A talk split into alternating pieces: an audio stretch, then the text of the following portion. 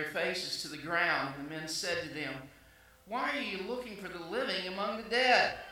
He's not here, he is risen. Remember how he told you while he was still with you in Galilee. The Son of Man must be delivered over into the hands of sinful men, be crucified, and on the third day will be raised again. Then they remembered his words. Thus far, the reading of God's word. You may be seated.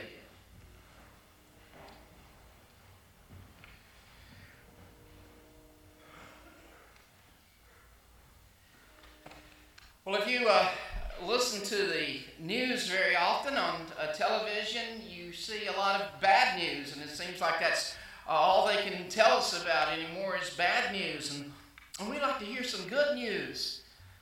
Well, this morning there is uh, good news. Uh, maybe as you've, uh, you know, tax day was just this past, you know, week. Maybe you filled out your tax returns and you found out, hey, I'm getting good, right? That's good news. And remember, 10% belongs to the church, right? So remember to give that, right? Maybe, maybe uh, you heard from a, a grandchild uh, or a, a, a child that you're going to have a new grandchild. And that's good news. That's kind of exciting to hear those sorts of things. Maybe you were surprised to find that members of your family were, were coming to Gainesville to visit with you for Easter, and that was good news. Or maybe maybe you've seen the doctor recently and been ailing with some sort of physical issue, and the doctor comes back and he says, Well, you know, it, uh, you've got this, and I understand why you're hurting with it, but there's some really good news. We can treat this and we can get you over it completely. And go, That is good news. There, there really is a lot of good news if we, if we look for it out there.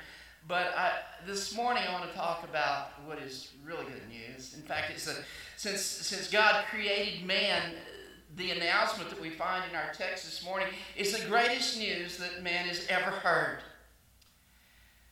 We begin this text with uh, women going to the tomb of Jesus. He has been turned over. Um, he's had a mock trial of the Sanhedrin. They turn him over to the Romans and, and demands that, that he be crucified. These women have been following Jesus, and he's been kind to them. He's been good. He's treated them the way women weren't treated in those days. He treated them uh, as, as equals in the uh, kingdom of God. And he treated them with a great deal of respect and honor and love and showed them forgiveness for their sins. And, and now they have seen him just a few days earlier being crucified on the cross and being put to death. And, and so now, very early in the morning, they've, they've risen and they are taking spices to go to the tomb and anoint his body. And I'm sure there was much mourning on the way to the tomb. And it, we find in another gospel that as they're going to the tomb, they're wondering, how in the world are we going to roll that stone out of the way, that stone that's in front of the tomb? How are we going to get it out of the way? And so they're on their way mourning. And when they get to the tomb, they found that, well, the stone's already been rolled out of the way for them. They don't have to do that. But they wonder, why is it rolled away? And they go and they look in the tomb, and there is no body there. Nobody's in the tomb, it's, it's gone. And while they're wondering about all of this, we see in our passage these angels come, two uh, beings, two individual angels come, and, and they tell them, some interesting news. They say, Why are you looking for the living among the dead? This is a place of dead people in this cemetery here. You're looking for Jesus, but he's not dead, he's risen. And the greatest news that they could ever have heard was that Jesus is risen from the dead. Why are you looking for the living among the dead? He's not here, he is risen. Well, certainly this was good news to those ladies. And it was the greatest news I think that they ever could have heard. And I want you to know this morning, while you might not quite understand why it's the greatest news, I, I hope you will by the time we're gone here. It is the greatest news that you will ever hear anywhere. It's a lot better than, uh, than uh, tax returns, uh, some return for your income tax. It might be hard to believe it's better than having more grandchildren. Um, it's better than any news that you can ever hear Jesus Christ is risen from the dead. And so this morning I want us to uh, briefly uh, look at uh, this first resurrection morning And I want us to consider uh, three points. You find them in your bulletin, in your outline there.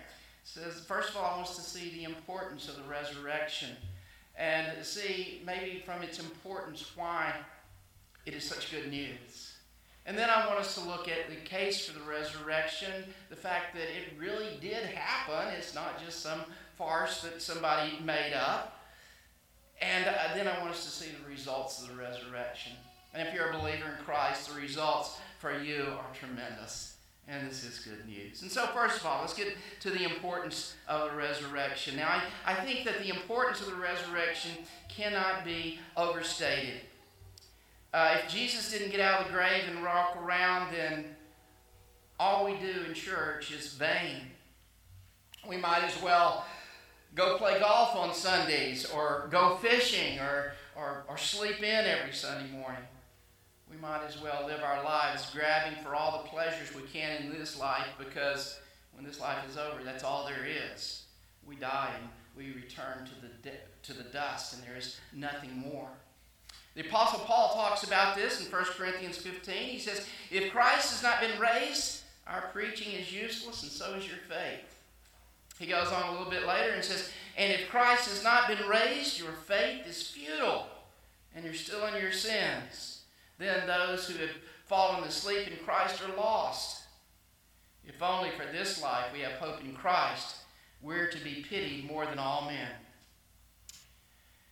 Founders of other religions, if you go and you, you dig up their bones, it doesn't, doesn't make any difference. If you go find the bones of Mohammed or, or Buddha or Joseph Smith or any of the rest, if you find their bones, it makes no difference to their religion, to their teachings. All of those religions' followers did die, and those who followed them will admit that they are dead. But I want you to know the very essence of Christianity is that Jesus though he was put to death by suffering an agonizing death on a Roman cross, and suffering an agonizing death by feeling the wrath of God Himself being poured upon him on the cross, crying out, My God, my God, why have you forsaken me? Jesus knew the pain and he knew death, but yet he conquered death by being raised again on the third day. In his book, Know Why You Believe, Paul Little says if Christ did not rise from the dead, then Christianity is an interesting museum piece and nothing more. Another author named Michael Green writes Without faith in the resurrection, there would be no Christianity at all. The great church historian uh, Philip Schaff has written The resurrection of Christ is emphatically a test question upon which depends the truth or falsehood of the Christian religion. It is either the greatest miracle or the greatest uh, delusion which history records. If Christ did not come alive again from the dead, then death is the end of our existence. And we can say with the wise man, vanity of vanities, all is vanity. But isn't it good news that the angels brought to the ladies, He is not here. He is risen. He is risen from the dead. Well, it is important for us as Christians. It is important for uh, our life in this life, but also in the life to come if we're to go on. But uh, can we really believe it? I mean, it's, it's important, but can we really believe it? Many in our day have great difficulty believing that uh, someone can come back to life from the dead. Now, we always hear stories about someone dying on the table and the doctor's working on them and they're, they're dead for, you know, five, ten minutes and then they come back to life and we think, oh, that's exciting. But if someone were to tell us someone had died and was dead for three days and then came back to life, we might be a little skeptical. I mean, after all, we're here in the 21st century, we live in an age of science, and these kinds of things don't happen. So, why would I say that Jesus was actually put to death on the cross, buried, and was dead for three days, and then later he actually got up out of the grave, and, and that he's alive even today? Why would I say such a thing? It may sound crazy, but I believe that uh, when confronted with the evidence for the resurrection, one has to come to the conclusion that Jesus did come to life on the third day, and he got up out of the grave to talk with the women disciples, and that he lives even today, seated at the right hand of the Father, always making intercession for us. Why do I believe that confronted with the evidence, you would conclude too that he was risen from the dead? I, I want us to look at um, four, four points as to a case for the resurrection. First of all, I want you to realize that the, the resurrection was proclaimed by first century Christians, and all Christians since that time have proclaimed it. There is no question that they believe that Jesus was actually dead and that he came back to life from the dead. In Acts chapter 2, Peter is preaching a sermon on the day of Pentecost. This is only uh, some uh, 50 days after the death of Jesus and after the resurrection. And Peter is preaching a sermon there in Jerusalem where it happened. And as he's preaching, he says, You know what? Quotes from the Psalms talking about, You, you will not abandon my bones to the grave. And he says, You know, David wrote that. We've got David's bones right here. He died and he's still dead. He says he was writing about Jesus. He was writing about Jesus. And while we have the bones of David who died, we don't have the bones of Jesus who died because he is no longer dead. He is raised again from the dead. Paul in 1 Corinthians 15 was writing some 15 to 20 years after the crucifixion. And he says, Indeed, Christ has been raised from the dead. Now, some would say, well, you know, people were very gullible in those days. They would believe things like that. We know better in our day. I want you to know people were skeptical in that, those days just as skeptical as we are today. You remember when the women came back telling the disciples, you know, we've seen these angels and they said he's risen. The tomb is empty. They've said he's risen. What were the disciples' first response? Well, maybe you got the wrong tomb. Let us run and see ourselves. You know how women are. That's, that's the way they would think. They weren't allowed to be witnesses in courtroom setting in those days because they might sensationalize something like this. And so, so they have to run and see for themselves. They were skeptical. They didn't believe that people got up from the dead. You remember that after Jesus meets with them that night, uh, all the disciples are there except for Thomas. And they go to Thomas and tell him, later they say, Thomas, we saw Jesus. He's risen from the dead. And he said, that can't happen. I don't believe that. Says, I won't believe it until my fingers touch the holes in his hands and I can put my hand in his side where the spear went in. Then I will believe it. Was he so gullible as to believe such a thing? He says, No, they were as skeptical as, as we might be in our day and age. In Acts chapter 17, Paul is preaching to those in Athens at the Areopagus, and they're listening and they're, they're liking what they're hearing is some new philosophy they can discuss, and they're following, tracking right along with him with a great deal of interest until he gets to the point where he says, God raised him from the dead. And when he said that, they all go,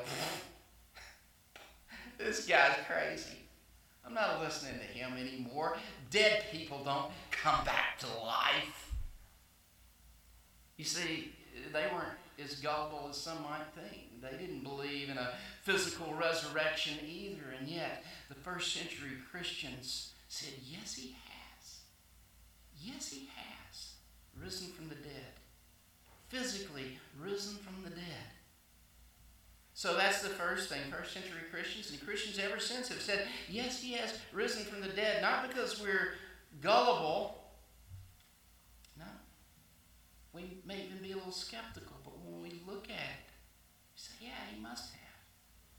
Secondly, not only because the first century Christians and all Christians since that time have proclaimed it, secondly, because of the many uh, witnesses of the resurrection of the body. Paul talks about this in 1 Corinthians uh, 15, he says, you know, he, he appeared to Peter and to all the apostles. And at one time, Peter, Paul says, he even appeared to 500 people at one time. And then Paul says this. He says, You may be skeptical about this. You may not believe that dead people come back to life after three days. But if you are skeptical about it, you know, these 500 people that saw him, some of them have died, but most of them are still alive. If you don't believe it, you can go ask them. You can go ask them. Over 500 people saw our resurrected Lord. And you know what? Even though many of them went to their deaths proclaiming that he had risen from the dead, and even though there were that many of them, there's absolutely no record of even one person ever who saw Jesus resurrected. There's no record of even one person ever saying, "No, it was it was fake. I, I just made it up." Many of them going to their deaths, still proclaiming that he was risen from the dead. And so we see the first century Christians and Christians ever since proclaiming it, the, the 500 more eyewitnesses to it. Third, it's an interesting thing that these disciples who followed Jesus for three years, he had been their life.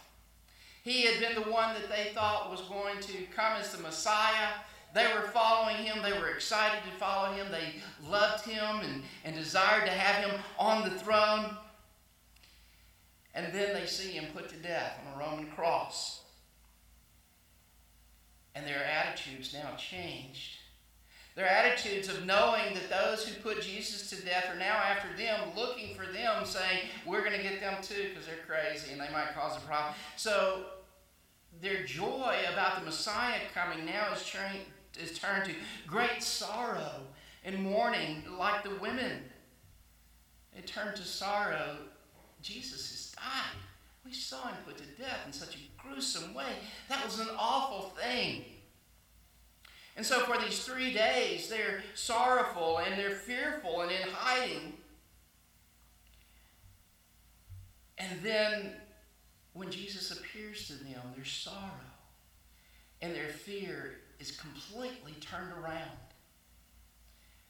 Now, many of us, when our loved ones die, we, we mourn days, weeks, months, sometimes years. We mourn the loss of our loved ones. They were mourning for three days, and it immediately changed into joy. They were fearful of those who put Jesus to death.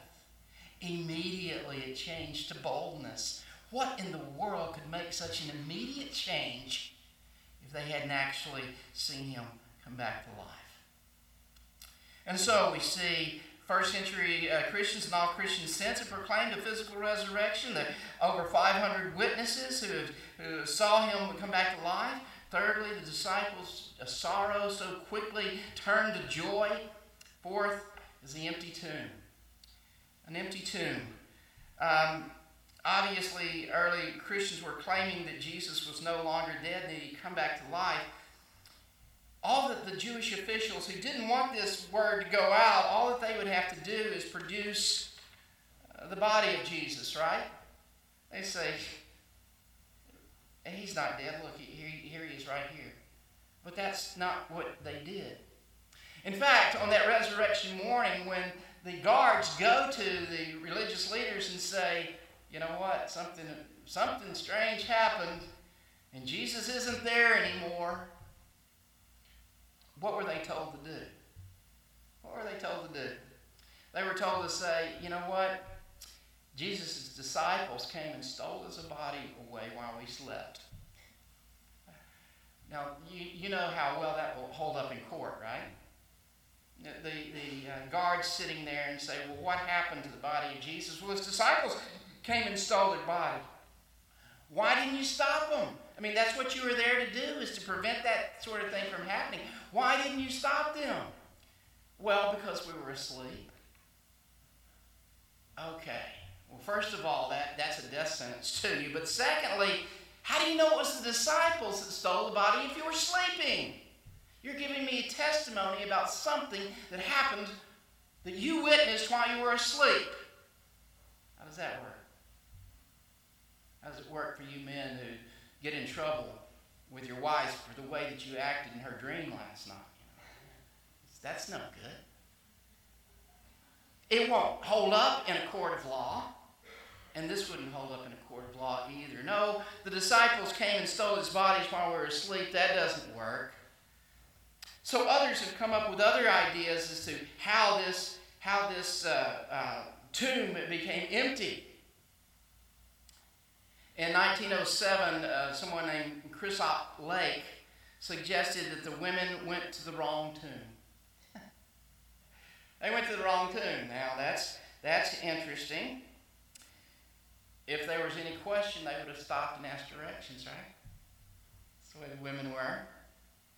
If the women went to the wrong tomb, then you have to ask the question were the uh, guards guarding the wrong tomb? If the women went to the wrong tomb, were the guards guarding the wrong one? Did the disciples also go to the wrong tomb? And if they went to the wrong tomb when it, this information about Jesus coming back from the dead, physically raised from the dead, why, and, and, it was the wrong tomb that they went to, why didn't the Jews just stop it automatically by saying, You went to the wrong tomb, let's take you to the right tomb, and you'll see that his body's still there? No, that won't work. The women didn't go to the wrong tomb. In the 18th century, there was uh, another theory put out there as to why the tomb was empty or what might have happened. It's called the swoon theory. Maybe you've heard about that. That Jesus, after undergoing the the, uh, the lashes uh, and having such physical pain that he couldn't even carry the cross to the place that he would be crucified, and then being taken on the cross, nails driven into his hands and into his feet, and then when the when the uh, Roman soldiers saw that he was dead, having a spear shoved in his side up into the, the sack around the heart, out comes blood and water, that he after all of that, they take him off the cross, put him in the tomb, and it's cool in there. And in that environment, he swooned. And he came back to life. And he got up, pushed the stone out of the way, and he walked out. And that's how he met the disciples on the road to Emmaus after having those nails driven in his feet. And he walked the seven miles on the road to Emmaus with them after all that. It's not making a lot of sense either. That won't do as an explanation for an empty tomb.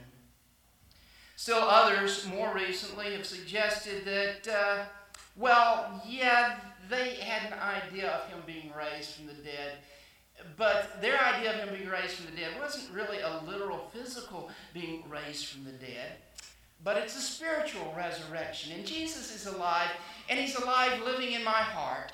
That's how I know he's alive because he lives in my heart, and that's it. That won't do either, will? That still doesn't explain an empty tomb, doesn't explain eyewitnesses, doesn't explain Thomas being told, Come, put your finger here, put your hand here. It doesn't explain how Jesus would eat with his disciples. Doesn't explain how Jesus told Mary, Don't hold on to me. No theory has ever been put forward to be able to explain what happened to Jesus' body, although many have tried. And uh, the 19th century, there was a British lawyer named Frank Morison. Frank Morison decided he was going to get rid of all of this nonsense about Christianity once and forever. And so he was going to take his lawyer's mind and put it to the whole case for Christianity. And he figured what he had to do was simply figure out what happened on that resurrection Sunday. And, and you know, these things don't happen, so it should be easy with a lawyer's mind to be able to figure this out. And when I get it figured out, and I don't want people to be deceived by this Christianity anymore, I will write the book that will totally disprove it. So he applies his lawyer's mind to it.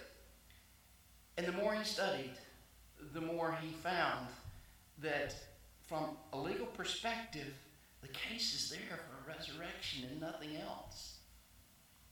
The book that he started out to write, he said it refused to be written.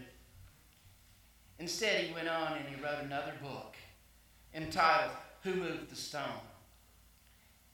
Affirming the resurrection of our Lord Jesus from a lawyer's perspective. I believe for these reasons and for others that we could go into, one must conclude that the overwhelming evidence is that the angels told the truth to these women. You don't see his body here. He's not here. He is risen, even as he said. Well, we see the importance of the resurrection. If it's not true, then vanity of vanities, all is vanity, but we see a case for resurrection that it indeed is true. Jesus did physically get up out of the grave and walk around.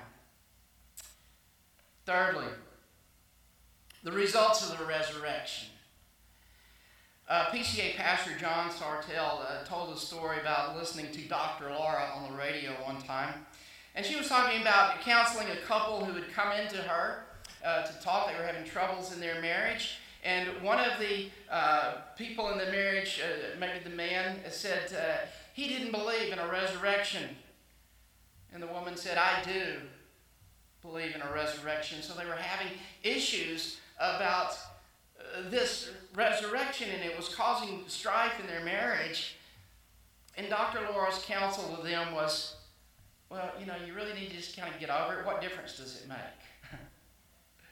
you know, it makes a lot of difference. It makes incredible difference. Since Jesus is raised from the dead, you know, believers can know that they are forgiven of their sins.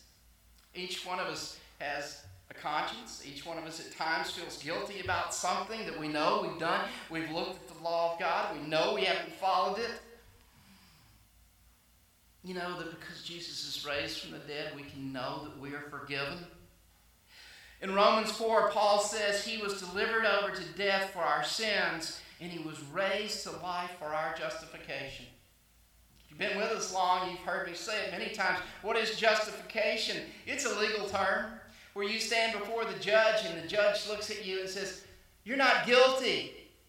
But not only are you not guilty, you are just. Can you imagine God looking at you and calling you just? wait a minute, I, I remember what I did this week. You know, because Jesus died for our sins and he was raised again for our justification. God has taken his work and applied it to our account. Because of the resurrection, we can know that we are justified. We are forgiven of our sins. The Father has been satisfied with the atonement rendered by Christ for our sins, and He's raised Him from the dead. So, results of the resurrection, we are justified. Secondly, um, we can know because of the resurrection that we have a Savior who is, lives forever and he is interceding for us at the right hand of God the Father. You ever think about that? You ask people quite often, pray for me. I got this thing that's going on, or pray for me, this circumstance that happened, it, it hurts so much, please pray for me. And then you get the encouragement, I've been praying for you, how you doing? And you get some encouragement with that. You realize, don't you, that Jesus the king who has been given all authority in heaven and on earth, he is right now seated at the right hand of God. And you know what he's doing there? He's praying for you, he is interceding for you. We read uh, from Hebrews, therefore he is able to save completely those who come to God through him because he always lives to intercede for them.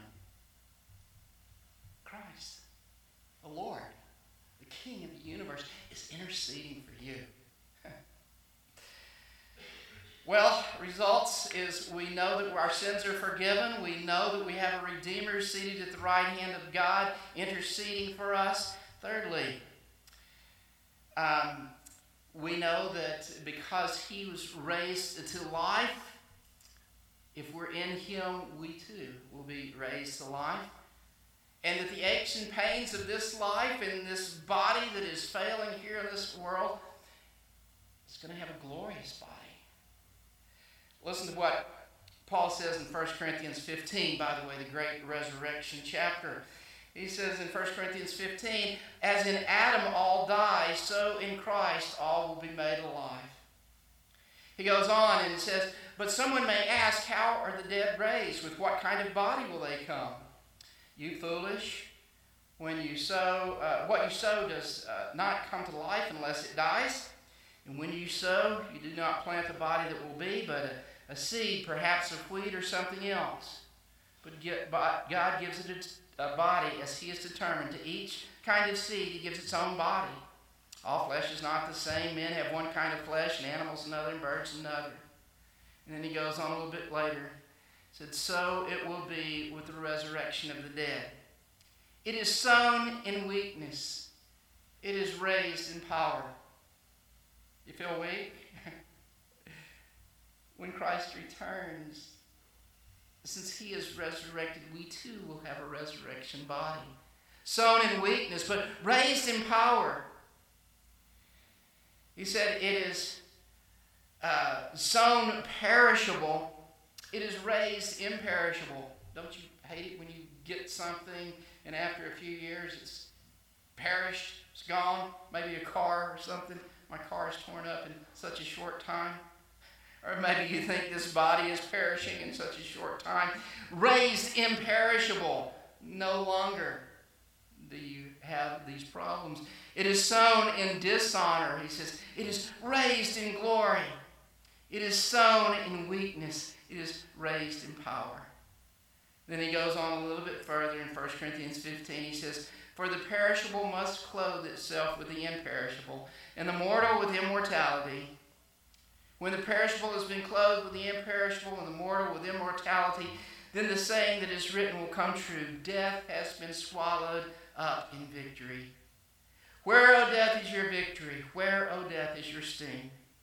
The sting of death is sin, and the power of sin is law. But thanks be to God, He gives us the victory through our Lord Jesus Christ. So this morning, I want to know are, are, you glad for the truth of the angel's words that first resurrection morning where he said, He is not here, He is risen? That's the greatest news that you could ever hear. Such wonderful words for the believer in Jesus Christ. And so the question for us this morning is Are you a believer? Do you believe? How do you respond to the resurrection of Jesus? Those first century Christians, when they saw the resurrected Lord, it absolutely changed their life forever. Having met the resurrected Lord, their lives were committed to Him from that point on, and for many of them it meant persecution and even death, and yet they go on rejoicing that they have met the risen Lord. If you've truly met the risen Lord, then I want to suggest that it will radically change your life as well. You can't go on living the same way. You can't go on uh, just looking at the world and what it, it has to offer, but realize that we have been risen together with Him. If you've never met the risen Lord, then this morning I would ask you to pray that the, that the Spirit of our Savior would introduce you and give you the joy of knowing the risen one who will truly radically transform, change your life. If you truly know Him, and go from this place rejoicing. Go from this place rejoicing with the radically changed life that it means to meet a risen Lord. Let's pray together.